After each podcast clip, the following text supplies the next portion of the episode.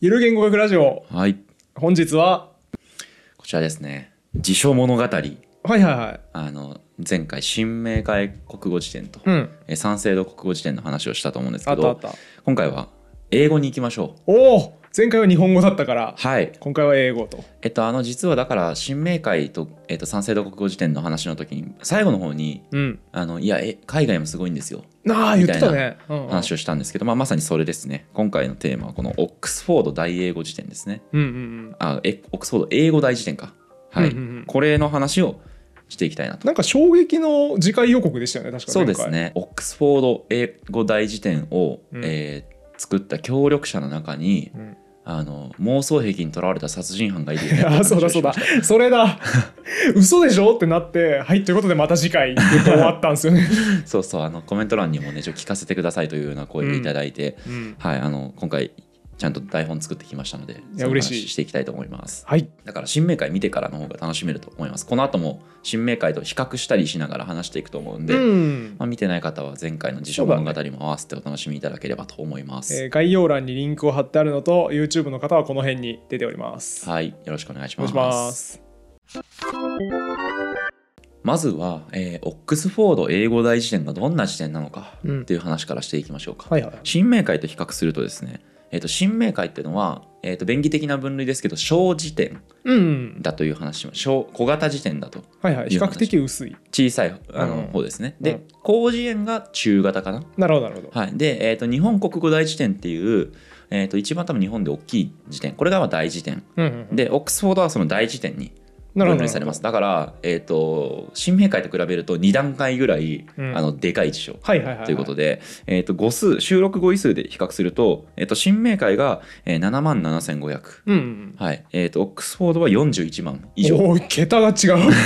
へということで、えー、とだから4 5倍6倍6倍弱えそうですねぐらいのうん量になると。うんうんえー総ページ数は、えー、1万6570ページえ何冊全12巻すげえ収まっている要例は103あ182万、はあえー完成までに70年一人の人生じゃないですかもうそうへえ新明会はねえっ、とそんな、ね、えどれぐらいだったっけちょっとパッと出てこないけどまあ言っても10年もかかってないはず、うん、数年みたいな話だったはよい、ね、確かですけどまあ70年かけて作ってますこの時点えー、えってかもうじゃあ家にあったらもうあの百科事典みたいな感じですよねなりますね辞書っていうより今の最新版はしかも全20巻まで膨らんでて 増えた ねなるほどなるほどあの家にあると多分本棚をそれだけで占拠しちゃうような、んんんえっとものですね。なので、まあ、ちょっとこの本、えっとですね、これオックスフォード、えっと英語大辞典物語という本なんですけど、うんうんこの本の、えっと裏表紙に書いてある英語のがねもう全てを表してるんですね。ほうほうほうこれですね「The Meaning of Everything うんうん、全てのものの意味」。はいだはかあらはあ全部載ってるよとああなるほど、うんだからこそのこのサイズなんだよという、はあはまああ超バカデカ辞典ですね。ああなるほどねでえっ、と今日の話の登場人物はもう2人に絞ってあります、うんまあ、前回のあの剣坊さんと山田先生みたいな感じで、えっとマレーとマイナーという人2 うんちょまっとまでちょっと覚えにくい な人干渉してますねちょっとね干渉しますウねィリアム・マイナーと,、えー、とジェームズ・マレーはあはあこの2人を主軸にしていきなるほどなまるほすど。えっ、とまずマレーは、えーとですね、アマチュアだったんだけど才能すごすぎて言語学会に仲間入りした言語学者、ほうかっこいいはい、でマイナーは殺人犯ですインパクトすごいなマイナー でマレーは、えー、とこのオックスフォード大英語大辞典ちょっとこれから略称 OED とうんうんさせていただきたいんですけど、OED の編纂主観うんうんになりますなので、えー、とマレーはジェームズ・マレーは、えー、とオックスフォードの、まあ、超責任者的なポジションです、はいはいはいえーアマチュア言語学、はいはいアマチュアから言語学者になった人殺人犯じゃない方がそ責うです任ね者さすがに殺人犯はちょっと責任者になるのしんどいん でそれめっちゃ面白いですけどね殺人犯が責任者の方 がで41万のね収録語数の辞書作ったらすごいですけど、怖いあのマイナーはじゃあ何なのかというと,、うんえー、と後から説明するんですけどあのこのオックスフォードは、えー、とアマチュアの人在野の人たちに、うんえー、と要令を集めてくださいっていう依頼を出すんですねうんうんでその中で最も貢献したうちの一人だとされていますへえ殺人犯なのにはい殺人犯なのにはあどういうこなるほとどって感じですようねんでちなみに、えー、と今この登場人物2人に絞ったってなんですけど、うん当然、えー、と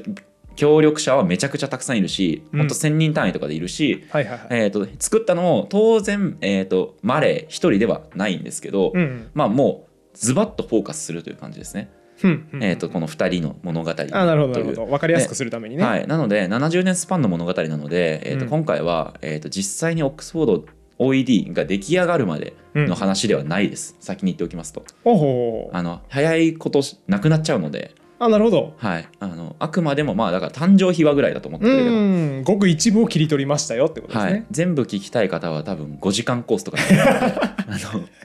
やめましょう。我々も何年もかかってしまいますねこ のこのペースで収録してたらはい、なのでちょっとやめましょうか。はいはい、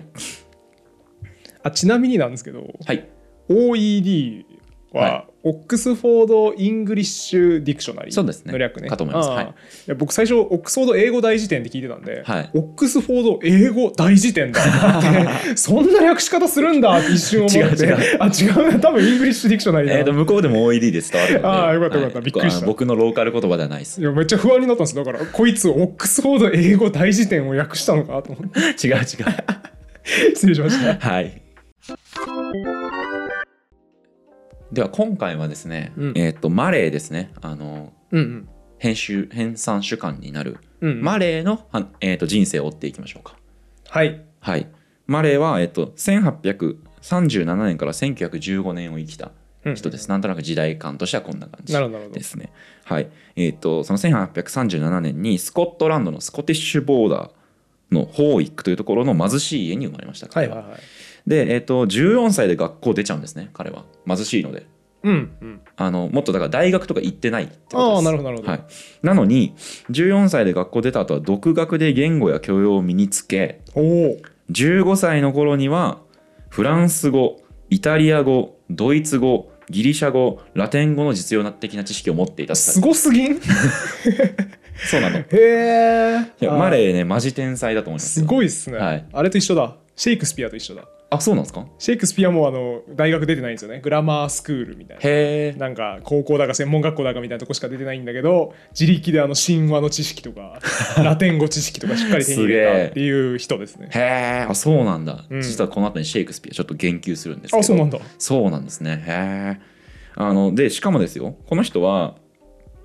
あの地元の,、えー、とその地質うんあの大地とかうんうにん関心を持ち始め、へえ地質学やそれから地元に生えてる植物をきっかけに植物学うわそーしすげてえ歴史も学んでいっ たと。ルネサンス期の人みたいですねそうですね本当すごいですよね確かに。万能人だ、うん、うんうん、で、えー、とマレーの、えー、と若い頃の滑らない話がありまして、はいはいはいえーっと近所で飼ってる牛にラテン語を教え呼びかけに答えさせようとしたそうですバカだなすごいですねどういう情熱なんだろうそれなんか多分ラテン語をやってうわすげえってなって牛にも教えてあげた方がいいんじゃねえかみた いなうんでも人にも教えられないですけどねラテン語って難しくてバグってるかもしれないですね感覚おかしいしいですうよね、んあーそうですねでえーっとですね17歳の頃にはもう教師になってるんですよへえマレーはは、いはいもう早熟すぎって感じなんですけどはい、で仕事をしながら学術論文を提出していきますう、ーんすごいエネルギッシュ、うん、そでなので音声学や発音の由来やスコットランド方言の由来などの論文を出すと。うんうんで、えっとちょっとトントンいきますけど25歳で結婚するんですけど、うんまあ、その奥さんと死別してしまい、えっと次の奥さんと,、まあえっと再婚しているうんうん状態ですね。で30歳の時にまあ転機が訪れて、はいはいえっと言語学言語協会の会員に誘われて、うんうんえっと仲間入りをすると。まあ、だからアマチュアでいろいろやってて、はいこいつすげえから入れてやろうぜってなったんそうですね、うんでこれは当時からするとかなりの偉業だったようへーです、まあ、ここからもそのマレーの天才ぶりが、はいはい、えー、と伝わるんじゃないかとなるほどなるほど思うんですが、はい、でここからですねちょっとあの歴史を遡るんですけど、うんうんえっ、と1857年うんにこの OED 大構想がぶち上がるんですよ、ほうほうほまあ、この時にはオックスフォード英語大辞典っていう名前ではなかったんですけど、うんまあ、この大辞典作ろうぜっていう構想が、えー、とイインイングランド内でこう盛り上がると。うはいはいはいでえっと、このあらゆる言葉のあらゆるニュアンス意味や発音そして語源などの全ての変化を明らかにしようと、うんうん、そういういうような構想が立ち上がるんですね。大プロジェクトですね、はい、で待てよとうん、なかったのっていう。確かにそれ辞までね典それまでどうだったんだろということでちょっとこのイギリスの辞書誌を少し見ていきましょうう。面白そう 辞書詞って言葉初めて聞きましたけどそうなんですよ僕も初めて知りましたけほうどほうほ見ていきましょうか。うはい、あのいきなりうんちくなんですけどうんシェイクスピアうん、がおお出てきた、戯曲を書くときってうん、辞書なかったんですよ。そうなんだはい、ああまあでもシェイクスピアはちょうどあれですもんねエリザベス一世の頃だから1600年ぐらいの人そうそうそうそれぐらいですよねうんうんそうでだからある言葉が、えー、と僕がし例えばシェイクスピアが、えーと聞いたことない文脈で使おうかなって迷う時うんああるとします、うんまあ、堀本さんきっとノート書く時とかにうん「えこれってこの使い方でしゃ使われてるの見たことないけどうん使って大丈夫かな?」とか思うことありますよあねるあるその時どうしますえうんググりググりあまのす検索かけて、うんまあ、例えば辞書だったりそれから用例を見たりしますよね、うんうんで当然、まああのー Google はないですけれどもシェイクスピアの時に、辞書もないので、うんシェイクスピアは「えいや!」っていくしかなかったんですよ どういうこと つまり「うーんこれ使っていいか分かんねえなよし行け!」って 一か八か行くしかないとそうそうそうそう、はいはいはいえっとただですね、まあ、正確にはそうんのアルファベット順に単語を並べて、簡単な単語も含めて全て単語を並べたっていう意味での辞書がなかったってだけで、うん辞書自体は辞書に類するものはあったみたいなんですけど、ほうほうまあ、我々がこう字引きとして使うようなうんいやーこの単語のちょっと使い方わかんねえなって言って調べるような用法で辞書はなかったと。うんうんなるほどなるほどじゃあ何があったんだとうんいうと弦楽的な辞書ばかりがあったみたいなんですね。はあなるほど弦楽的っていうのは、えー、と楽をてらうとねうん書きますよね。あのえー、とだからなんだろう難しい単語うん難解な単語ばかりが載った辞書があったらしいんです。だから学者がドヤ顔でひけらかしてるようなものってことですそねうそうそう。てかねもっと言うとそれ使ってあるの見たことないんだけどみたいな単語ばかりが載って たと。ああなるほどねはい、だから偉そうに語彙披露したい人用のためのものってこそとうだそうそうそう。ああ具体的には、えー、と1604年に遡るんですけど、うんここで、えー、とちょっと署名長いんで、えー10秒ぐらい待ってもらえますか、はい署名言いますうんねそんなにアルファベット表ヘブライ語ギリシャ語ラテン語あるいはフランス語などから借り入れたよく使用される難解な英語の単語を含みその正しい書き方と意味を享受するためのものが出ますすげえなもうそのタイトルもちょっと弦楽的ですよね、 そうですねうんこれコードリーという人が作ったんですけど、ほうほうまあ、この人がその難解語弦楽語、うんあの難しい用語ですねうんうんばかりを収録するっていうような方針で作ったのでうんみんなこれに影響されて150年間ぐらいずっとこの種の英語辞典ばかりが出たうとんうーんおー簡単な語を収録しようぜって誰も言い出さなかった誰も言い出さなかったですはあはあはあ例えばですけど SET SET はいはいはい、えーとこれオックスフォード英語大辞典に載っているえーっと語の中で最も確か語し長い語尺が20ページ以上にわたるへえみたいな話を確か聞いたんですけうどんうんまあこんなような単語は載ってなかったとうんうんまあただやっぱ当時の人かはまあ辞書引く人もね当然多分インテリ層ばかりだったと思ううんのでそういうまあ社会的な要請もあったみたいなるほどなるほどなので、えっとそのイギリスの社交界の名士たちにはこういう時点をもてはやされたみたいなんですよ。うーんいや待ってら と俺もこれでなうんちくおじさんになれるぞ的な何回語持ち歩きたいぞって人たちがいっぱいいたわけですねそうですね。うん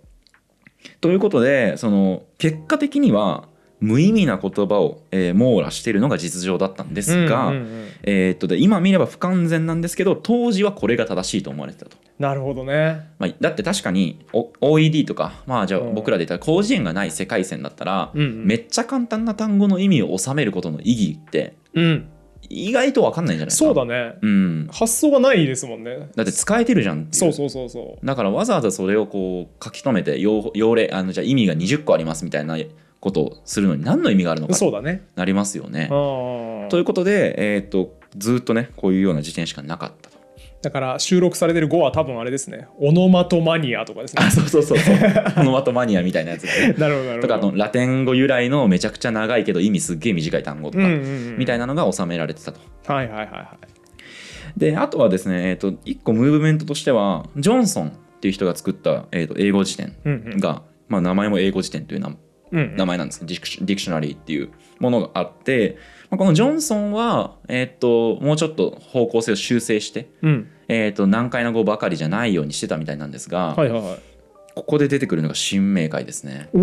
どういうことジョンソンも神明会みたいなことするんですよほうほうほ五尺ちょっと見てみましょうか、うはい、えーオーツこれあのオーツ麦うん、小麦の、ん、小麦の一種かな麦の一種オート麦ってやつですよねそうですあオート麦って言えばいいか、うんはいオートミールのオートねえっ、とねオートミールとオートは確か語源的に関係がなかった気がするえあそ違うないや違うよミールと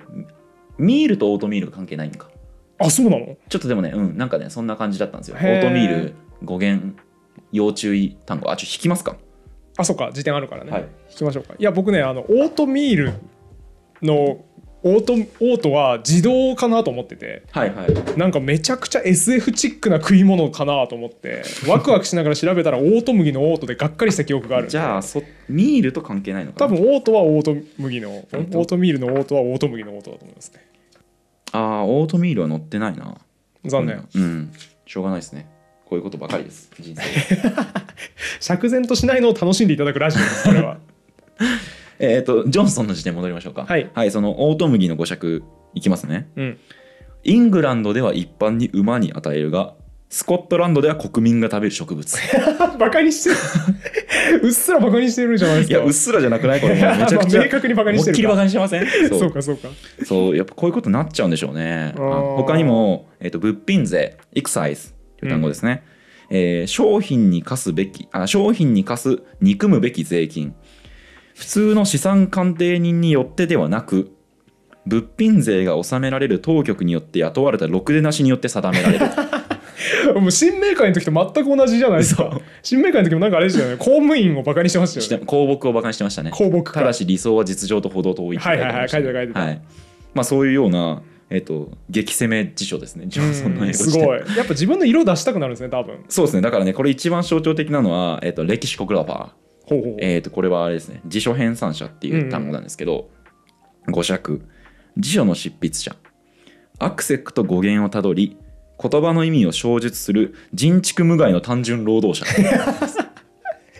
いや面白いな面白いでしょなんかいいジョンソン好きでしょ多分好き超好きですそういう言い回しする 人うんそうそうジョンソンはねこういう面白い語釈を書くタイプで、うんえっ、と全く新明解と同じ流れですけど炎上しますおーはい、あのひどい辞書だって言って怒る人もいれば、最高じゃんって言って、うんうんまあ、喜ぶ人に分かれるとすごいなんかデジャブがすご いです でしょそう歴史は繰り返してる んですよ。新明会の時もね動物園みたいなバカにして動物園の人に怒られてそまうしたそもんねうスタッフに怒られてましたようね、んうんちなみに、えっとね、これもすげえ好きなエピソードなんですけど、うんジョンソンに、えっとですね、こうパトロンがいたんですよ、うんうんそういう辞書を作るは上いはいはのいチェスターフィールド教といううんうん人が、えっとジョンソンに物品とかを支援してたんですけど、うんうんその後にジョンソンが辞書を作った後に自分の功績を持ったらしいんですよほうほうちょっとこうなんかこんぐらい支援してやったぜみたいなうんう感んじで少し持ったんですよ、うんジョンソンは、えー、と辞書内で悪口を書きました。パトロンっていう語釈を横柄な態度で援助しその見返りにちやほやされる鼻持ちならない人間って書いてましたいやだからさ辞書を私物化するのやめよう よ自分で気に入らないことあったからって辞書に書かなくていいでしょそれ でもこの反骨精神いいですよねあーパトロン刺していくスタイルですよあー確かにかっこいいわでしょそあーう最高でしょ最高ですはいちょっとジョンソンで盛り上がっちゃいましたねそうか本題の人たちじゃないなジョンソ全ン然関係ないですよはいはいはい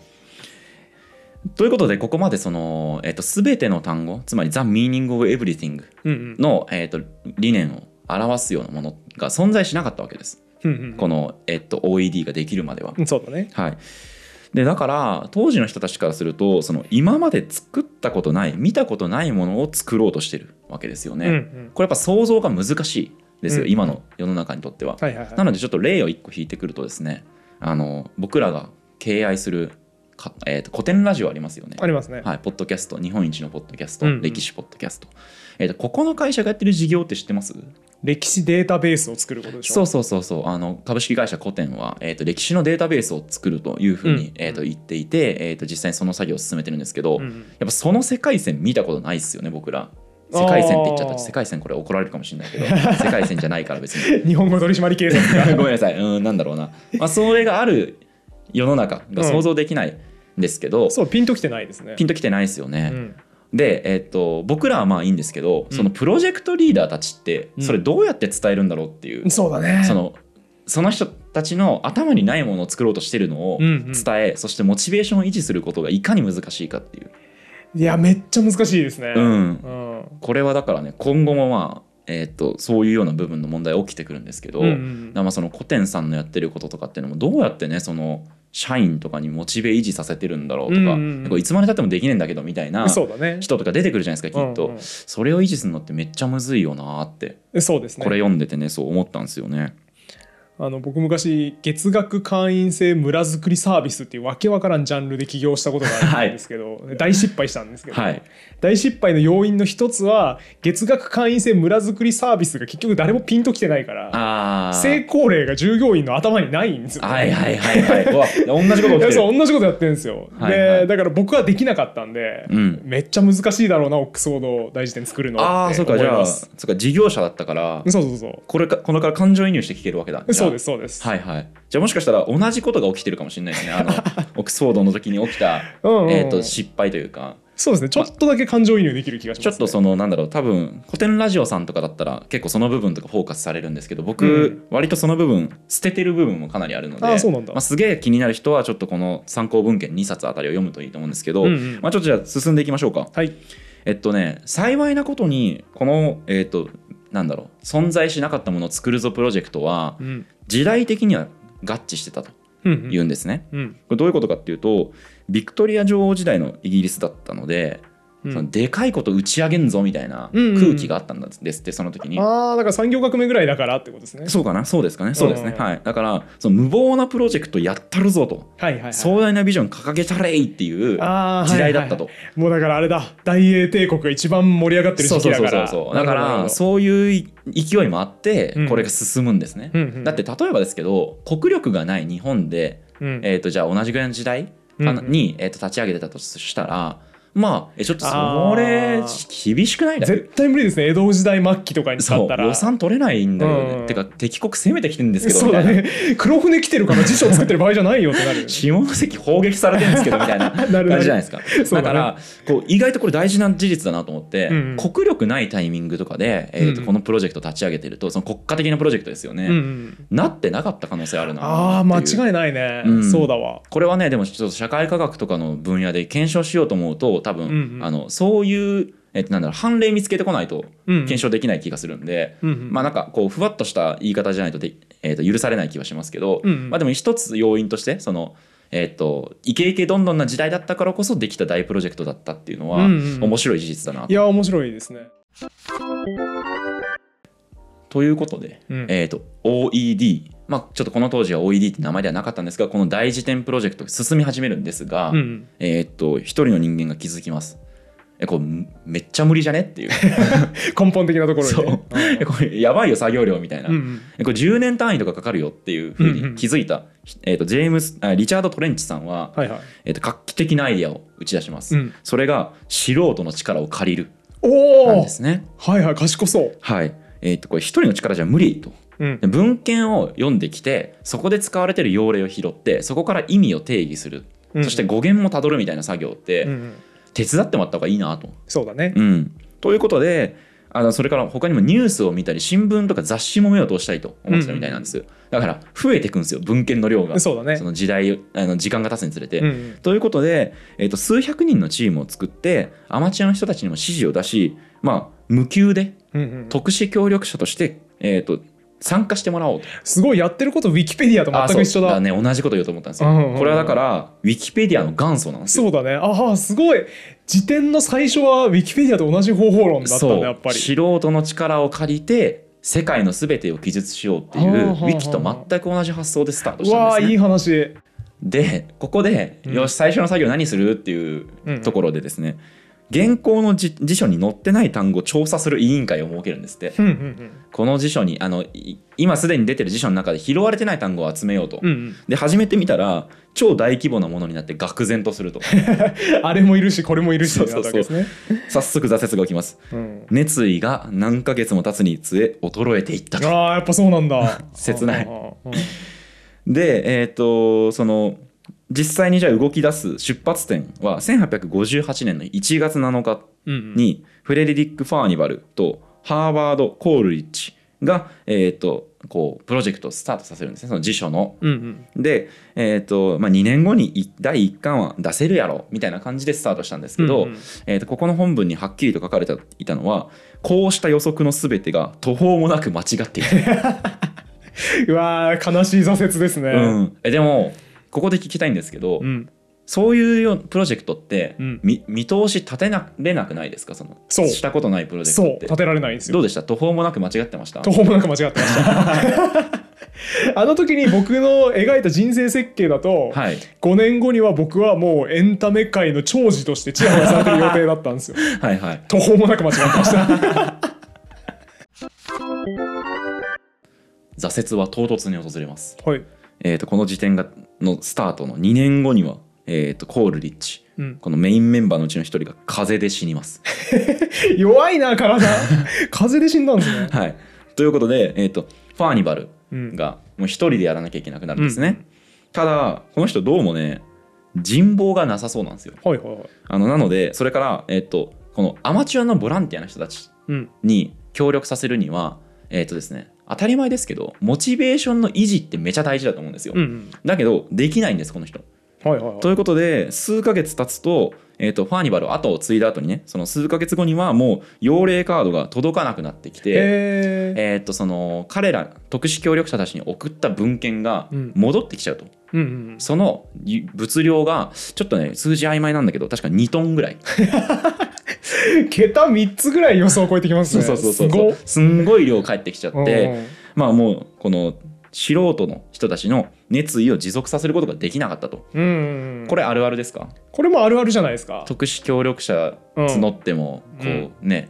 モチベ維持できないってなんか100人来て98人消えたみたいなことよくありますねああそうなんだよくあるんだうやんっぱこういうのはよくありますうん失敗プロジェクトであるあるこれねあの僕実はウィキペディアの歴史とウィキペディアのなんだろうそのあまあ歴史かに関して一回文献をいくつか読んだことがあって、うんうんウィキでもやっぱ同じようなことは起きてますうね。んあのあとは、えー、とこの場合はあんまりないですけどウィキは、えー、と特殊ボランティア同士で喧嘩するとかね、はいはいはいはいそう見たことあるわウィキペディアの編集ノートでめっちゃ喧嘩してるのそうそうそうそうそう、うんうんだから大変ですよねこういう特殊協力者をまとめて一個のものを作るっていうののトップに立つ人間のうん器みたいなのめちゃ大事ですよね、だからカリスマ性ないと無理ですよやっぱりそうそうそうそこで現れたのがマレーだったんですおよおねーなるほどはいさっきの一番偉い人ですねそうなんですよ殺マレーに白羽の矢が殺人者じゃない方ね殺人者じゃない方、んうんあのラテン語を牛に教えた矢そっちねはいはいはい、に白羽の矢が立って、えー、とこいつ責任じゃねとうんいうことで1879年に編集主管になるとうんうん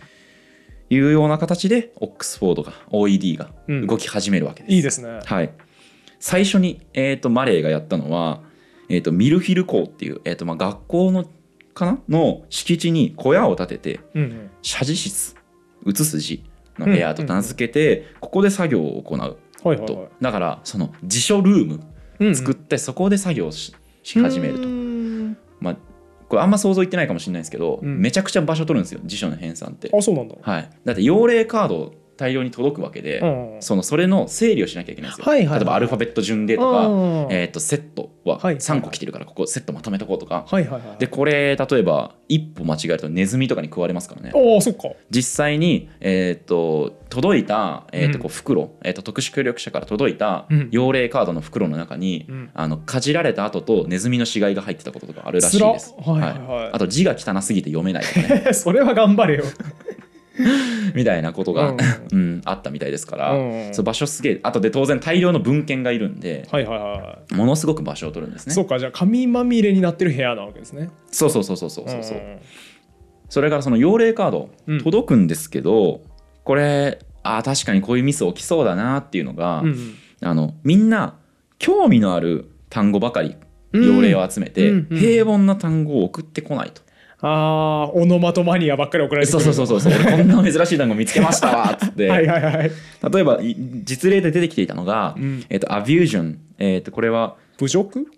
あそうですねえっと欺きとかうんよく知ってますね、いやあのアビューズ侮辱するっていう単語はすごい耳に残ってるんでああいやおすごいそれに脳内変換されましそうたですねだからアビュージョン欺き領辱という稀な語に関しては50例のカードが届いたが、うんアビューズ乱用するは5枚もなかったとこう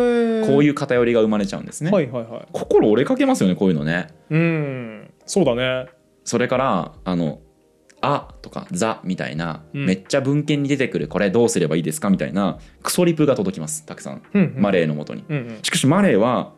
しっかり真摯に答えるんですよこういうの偉にい偉いこうしてモチベーションを維持していくんですねあーそれが大事だねやっぱマレーの得意技は手紙を書くことはいはいはいかいだから集めてくれたボランティアに手紙を送るんですねマレーうんうんでも用例集めたり語釈を書くっていうかその、えー、と用例カードの整理とかっていう作業がある合間でうん手紙書いてるわけですようんうんこれ結構でかいことだと思いますよねこのオックスフォードを作る上で偉いですねやっぱり偉いうん今だったらメールとかありますけど、うんメールほどねカジュアルじゃないのにうん手紙でモチベーション維持してたっていうのははいはいはいでもやっぱそれが大事なんでしょうねその無償の特別協力者みたいな人をうんつなぎ止めておくには、どうですか村づくりサービスした時ちゃんとモチベーション維持のためにこまめに連絡を取った りえーとクソリプに答えたりしてましたあのね僕結構頑張ってましたよあやってたんだそれが大事だなっていうのはいろいろ方法論として学んでいたおのでお頑張ってたんですけあどじねゃあそこじゃない部分が途方もなく間違ってたんですか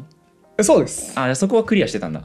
うん、ただやっぱあのリソースに限界があったんであーその手紙出す部分もなあなあになってるところはあって、はいはやいっぱそういうとこは失敗しましたよねああーじゃあファーニバルよりはマシな経営者そうです、ファーニバルよりは良かったと思いファまーニバル以上マレー以下ですねすそう友達以上恋人未満みたいな言い方でねいいですねこうしてマレーは、えー、と特殊協力者から集まってきた用例カードを整理して、うんえー、とそれから自分でも当然自分や自分のチームでも、うんえー、と用例カードを作って、えー、と辞書の制作を進めていくんですけど、うんうんいい協力者あるいは、えー、と長く続く協力者っていうのは本当にわずかだったみたいなんです、うんうんうんまあそりゃそうですよね。うんだと思うわどんだけやっても全然別に見返りもないし、うん趣味でやる本当そのなんだ単語集めるの大好きおじさんみたいな人しか、えー、とこれ参加してくれないそうですねので、わずかだったとでもそのマレーに、えー、と毎日、えー、と用例を送ってくる謎の協力者がいたほとう毎日じゃない日々か日々、うんうん頻繁に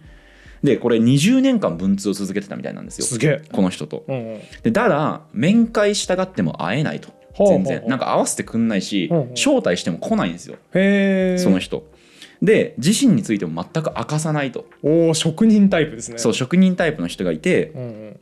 うんでただ、えっと、編纂作業が落ち着いたタイミングで、えっと、作成に関わった人全員にお礼を行くことにうん、したんですよ、マレーはうんもう偉いここも、うん、そこういうの大事事マジでそうだねうん、で、えっと1896年の晩秋に、えっとマレーはオックスフォードから、うんえー50マイル離れた村に、えっと汽車で訪れますうんうんで、えっといささか不気味な雰囲気の漂う赤レンガ造りの建物うんが情指定され景た描写がすごいな、そう場所だったんでうすんうね。んで、えっと、通され通されて2階に上がると,、えっとそのいかにも重要らしい、えっと人物らしい人が書棚に囲まれた執務室にいるとうんマレーは言います。うんあなたが20年間私に用例をくれ続けてくれたマイナーさんですねと。うんうんマイナーなんで すよ。ここで出てくるんですね、はいあの殺人鬼のやつが。はい。えっとその人は答えます。誠に残念ですがそれは違いますあ。れ私はブロードムア刑事,せ、えっと刑事犯精神病院の院長を務めるものです。ほうマイナー博士は間違いなくここにいますが彼は入院患者であります20年前以上からいる最も古い患者ですすげえ漫画みたいな展開だ。ということで次回はうんマイナーの人生を追っていきたいとおお思ーい引ます、き作んのうまいっすねやっぱ もう先聞きたくてしょうがないでしょみんな。ということでマレー編はここで一旦終わりにして、うん次回マイナー編そして、えー、とさ多分第3回でうん2人が出会って、そして辞書ができるまでの話をしていきたいと思いますのうんでお楽しみにありが面白いということで今回も終わりにしたいと思います。ありがとうございました。とうございましたこのラジオは1階の言語オタクがゆるく楽しく言語の面白さを語るラジオです自由気ままな言語トークですので厳密な交渉は行っておりません内容には諸説ありますご了承の上お聞きください